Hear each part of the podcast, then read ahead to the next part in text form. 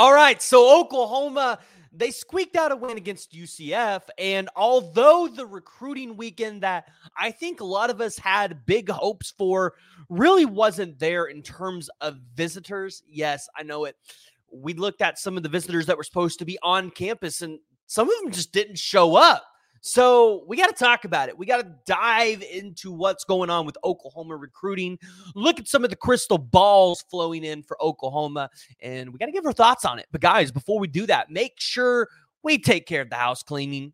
Hit the like and hit that subscribe button, guys. It helps me out. It helps me know that you guys like this content. So just make sure you hit those two buttons real quick. But let's go ahead and let's dive into it. So I think where I want to start off is with the list of visitors that were supposed to be on campus that did not make it, right? Most notably, five star offensive lineman Michael Fasusi was not able to make it this week. Um, just, it's kind of hard. 11 a.m. game, driving up from Texas. A lot of people need to come in the night before, finding hotels and things like that, it, it, and playing the night before. It's just not easy, right? So, uh, and Michael Fasusi wanted me to come down to Louisville to watch that game on Friday night. So I'm sure for him, it was just a combination of, hey, like, it's hard to get up there for an 11 o'clock game. I'm sure a lot of these bigger recruits, uh, you'll see them probably come in if Oklahoma gets a night game. Uh, but I think at this point, the only hope for that is West Virginia. So we'll have to see if that one ends up coming to fruition. So Michael Fasusi did not make it. I know I saw the rumors that Kobe Black was going to be in town. And now that we're past this weekend, I want to post my thoughts here about this. Oklahoma was not included into his top five. So when I started to hear that Kobe Black potentially might be on campus, this was one of those things where I was just like, uh, it's going to kind of believe it when I see it type of deal because I get that he was at the Red River Showdown and he watched what Oklahoma did to Texas there. But at the same time, we have felt like this was a really big Texas lean.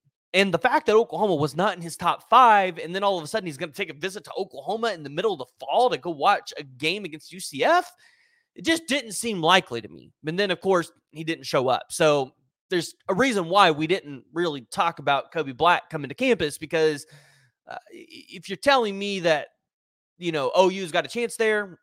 I wouldn't throw it out because I know the staff's really good and they're going to get in on somebody late in the cycle that maybe we all just kind of tossed out or forgot about. But at the same time, I'm this is not one that I'm saying, hey, Oklahoma's got good chances here. I would think if Oklahoma had chances to land Kobe Black, it's probably a less than 15% chance. And Texas has probably got the best chances at 45, 50%. I mean, Texas is, we felt like been in the driver's seat here. Now, additionally, you guys probably seen my tweets talking about it. I had kind of gotten rumors and heard wind of a five star that was supposed to be on campus today that is currently committed, or well, on campus Saturday, that's currently committed somewhere else. Now, we're not going to break it, but we'll maybe talk about that person later. And uh, they didn't show up yet but this person is on flip watch and this is going to be somebody that we're watching for every single home game and when it feels appropriate we will put that name out there when he's on campus when it's appropriate. Now eddie pierre-louis was another guy that did not make it on campus this weekend or at least i didn't see him uh, and, and at one point i was down there talking to some guys so I, I didn't see him down there and you kind of wonder how that's going to play for Oklahoma since they were one of the two teams that really is vying for the commitment of Eddie Pierre Louis. You know, this was one where we'd kind of heard, hey, maybe it was a silent commitment in favor of UCF.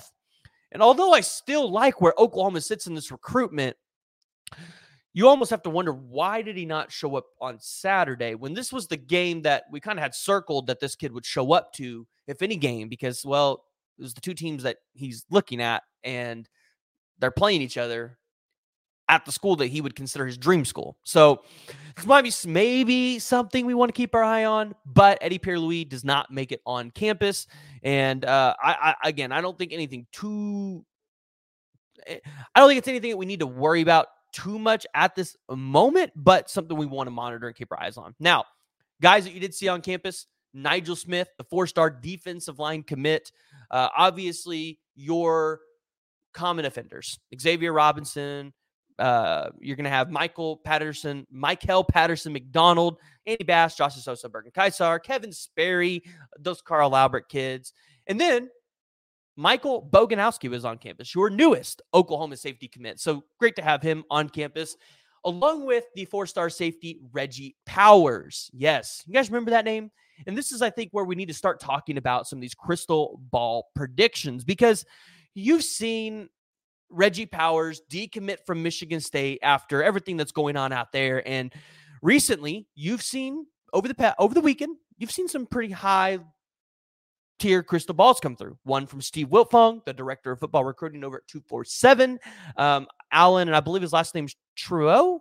Um, as well, you had Nick Osen so Oklahoma's got some crystal balls coming in favor. I will say this there's still an Ohio State crystal ball out there in favor of Reggie Powers from Jeff Ermon.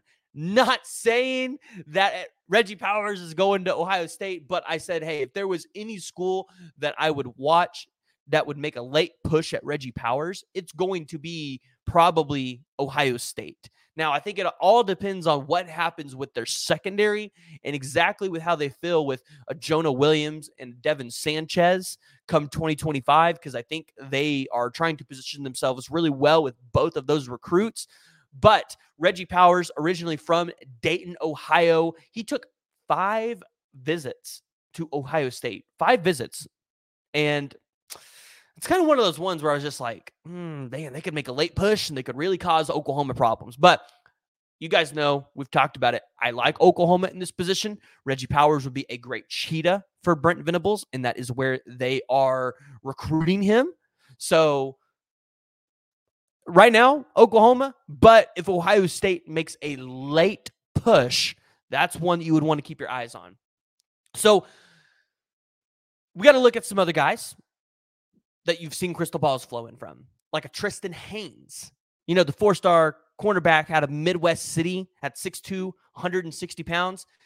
Wouldn't Oklahoma fans love to not have a 5'10 or a 5'11 cornerback coming into this team? Because I've seen y'all, anytime we get a commitment from one of those guys, y'all raise a stink about it. Like, a 5'10 or a 5'11 guy can't play yet. Alabama and Georgia win championships and they have 5'10, 5'11 corners. So pick your poison.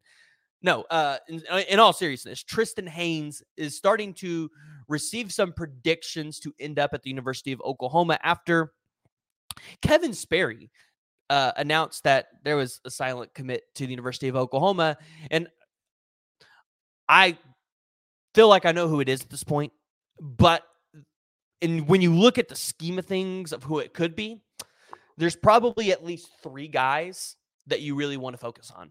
But I like where Tristan Haynes sits after the latest predictions have flown in, especially after Kevin Sperry has announced that there was a silent commitment this past weekend. But no, Tristan Haynes, he's got an elite offer list. 17 total offers so far. Offers from the likes of Alabama, Miami, Nebraska, Mizzou, Oklahoma, Texas A&M, Baylor, TCU, Tulsa, UNLV, UTSA, North Texas, uh, Oklahoma State, Kansas State, Kansas, Iowa State, and Arkansas. So he's picking up offers from all over the place. And you would expect that with the strong senior season that he's having, that those offers would continue to grow. So this is just going to be another representation of how good the 2025 cycle is for the state of Oklahoma and for OU recruiting, right? If OU is able to go out here and land Tristan Haynes, it's going to continue to add to this one of the best classes we've seen from the state of Oklahoma. And I mean, here's the deal OU is not even going to land every single guy in 2025 out of the state of Oklahoma because there's a quarterback, David McComb, who just got his third star and, well, a third star from On3. And he's already got one from 247, currently committed to Kansas. But I think this could be a four star kid when it's all said and done out of Edmond Memorial in Edmond, Oklahoma. So, and then obviously you've got Elijah Thomas, Jaden Nickens, and Kevin Sperry already committed here. Kevin Sperry, not from Oklahoma, so maybe you take him out of that mix. But CJ Nixon out of Weatherford, Oklahoma, Nate Roberts out of Washington, Oklahoma. Like I said, Tristan Haynes out of Oklahoma City. You have Shakir or Shaker Rezig out of Union, and then you have Riker Hoff out of Owasso. Not to mention, you got Alex Shieldnight. You've got guys like Marcus James, who, again, Marcus James, another guy out of the Carl Albert area that I would expect that potentially could announce for Oklahoma here on November 2nd. That's when he's got his commitment date set. That's one that I would be watching for Oklahoma to be able to potentially land there. So, Oklahoma, they're really trying to have the I would feel like the majority of this class committed by the time a lot of other teams are just starting to kick off their 2025 cycle. And you're going to be able to do it with a lot of okay prep kids. And what does this mean? Well, this means that the 2025 recruiting cycle for Oklahoma might not seem as fun as it has been in the past couple years because you're receiving all these commitments in the summer when everybody else is. But this means that the staff is going to be able to really focus their attention and time on some of their top prospects. So maybe a Bill Bedenbaugh is able to get a Jeff Lebby to come in and help him recruit some of these five star offensive linemen full time. Additionally, maybe Jay Valai and Brandon Hall can really focus on some of these guys like a Devin Sanchez or a Jonah Williams. Maybe Todd Bates can go after another five star defensive lineman and go balls to the wall for him, right? That's kind of how you have to think about it with the 2025 cycle. With all these commitments coming in now, it's going to be a little bit slower in the summer when everybody else is getting it. That doesn't mean Oklahoma recruiting is down. It just means, hey, Oklahoma's done a really good job at recruiting early. You might even see some 2026 commits flow in. Additionally, that means the staff is able to really focus on their top prospects. Now, talking about top prospects going back to 2024, this is where we're going to end it, right? So, looking at guys that Oklahoma's trying to flip Terry Bussey, Dominic McKinley, Williams Nwaneri, Bryant Wesco. Those are your four prospects that you look at and say, Oklahoma's probably really looking to end the cycle with at least one of those guys. And I feel like out of those four, they will end with one of those guys. And I told you guys at the beginning of the cycle, Oklahoma likely ends up with two five star defensive linemen over just one, right? Said there was a good chance, the best chance was two, a good chance was three, and the worst chance was one. Right. That's that's that was my philosophy, and I'm sticking to it.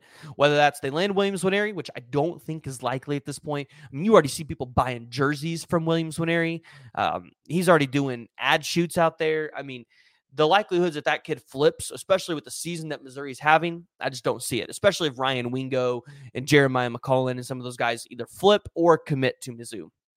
And then you have Dominic McKinley, we all know things are bad at Texas A&M. So I think we're looking at the situation with Terry Bussey and Dominic McKinley and saying, hey, if Oklahoma stays really, really engaged there, maybe they could pull off a flip from the Ags. Additionally, Bryant Wesco, right? We've talked about it. And Clemson just lost this past weekend to Miami. It would not shock me to see Bryant Wesco decommit from Clemson. Now, I will say this Bryant Wesco is on flip watch. We're going to be watching and seeing when does Bryant Wesco show up on campus. I don't think it's a if Bryant Wesco show, shows up on campus, but a when he shows up on campus type of deal. That's where I think we're at right now with the Bryant Wesco situation. And you guys know what kind of talent Bryant Wesco is because, well, we only talked about him quite a bit at the beginning of the cycle before he committed to Clemson. So, guys, I really want to hear what y'all's thoughts are. And I want to hear what you guys think about the recruiting scene for Oklahoma post UCF. Wasn't exactly what we thought we were going to get in terms of visitors, but they still had a good visit weekend, just not a great visit weekend. In Oklahoma, they're 7 and 0. So they keep winning. These recruits are going to keep noticing. And if you guys haven't already, make sure you go ahead and you hit that like and you hit that subscribe